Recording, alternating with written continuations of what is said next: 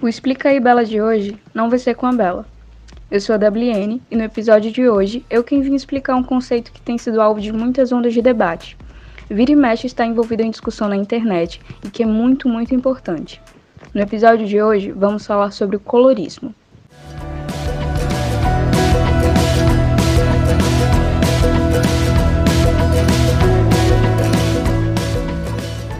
Embora seja discussão frequente atualmente, o colorismo é um termo que surgiu há cerca de 40 anos, lá em 1982 exatamente, com uma escritora chamada Alice Walker, e é um conceito utilizado para falar sobre as diferentes tonalidades da pele negra que existem, as diferentes cores e que a gente sabe que resultarão em diferentes formas de se sofrer racismo.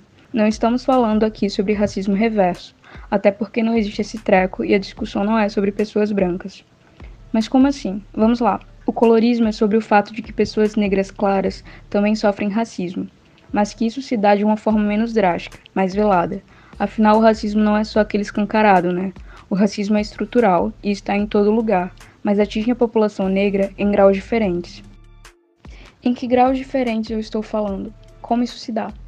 É basicamente assim: quanto mais retinta é uma pessoa negra, quanto mais traços negroides ela tiver, mais ela vai ser alvo do racismo escrachado. Por exemplo, ser barrada dos lugares ou ser alvo principal da polícia. E quanto mais clara a pele de uma pessoa negra, mais essa pessoa terá privilégios. E são privilégios entre muitas aspas. Estou falando aqui dos privilégios lá do episódio 9, aqui do Explica aí Bela. Aqueles privilégios que na realidade são direitos básicos, não acessados por todos. Mas isso não significa que pessoas negras de pele clara não sofrem racismo, porque elas sofrem também através de olhares, das falas, da erotização da mídia, de pessoas desacreditando de sua intelectualidade, etc. A discussão aqui não é sobre quem sofre mais ou quem sofre menos, até porque já falei que, mesmo sendo de jeitos diferentes, todos sofrem com racismo. Essa discussão é sobre expor as estruturas racistas da sociedade. É sobre olhar criticamente para essa hierarquia que criaram de acordo com tons de pele e perceber que isso dá uma diluída na negritude, ou seja, delimita o entendimento social comum do que é o ser negro e ignora totalmente o fato de que o ser humano é plural e diversificado. E o resultado disso são negros retintos dizendo que as pessoas negras que têm a pele mais clara não são negras, e até os próprios negros de pele clara não se entendendo enquanto pessoa negra só por causa do seu tom de pele.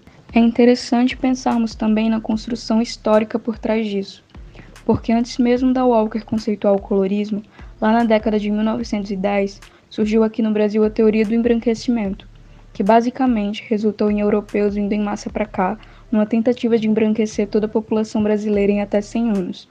E esse imaginário de que se deve embranquecer segue a gente até hoje e contribui muito para que exista essa diferenciação entre negros retintos e negros claros, criando uma consciência de que negro é só retinto e fortificando a ideia de que se deve ter repulsa de tudo que é negro. O colorismo ganhou destaque na internet de uma maneira fervorosa, funcionando muitas vezes como um mecanismo de separação entre o movimento. Nós precisamos debater esse tema com cautela e respeito, sem silenciar negros retintos e sem destituir negros de pele mais clara de sua negritude.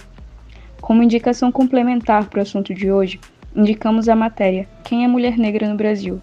Colorismo e o Mito da Democracia Racial, escrito pela jornalista Bianca Santana e que vale super a pena ler. Até o próximo Explica aí, Bela.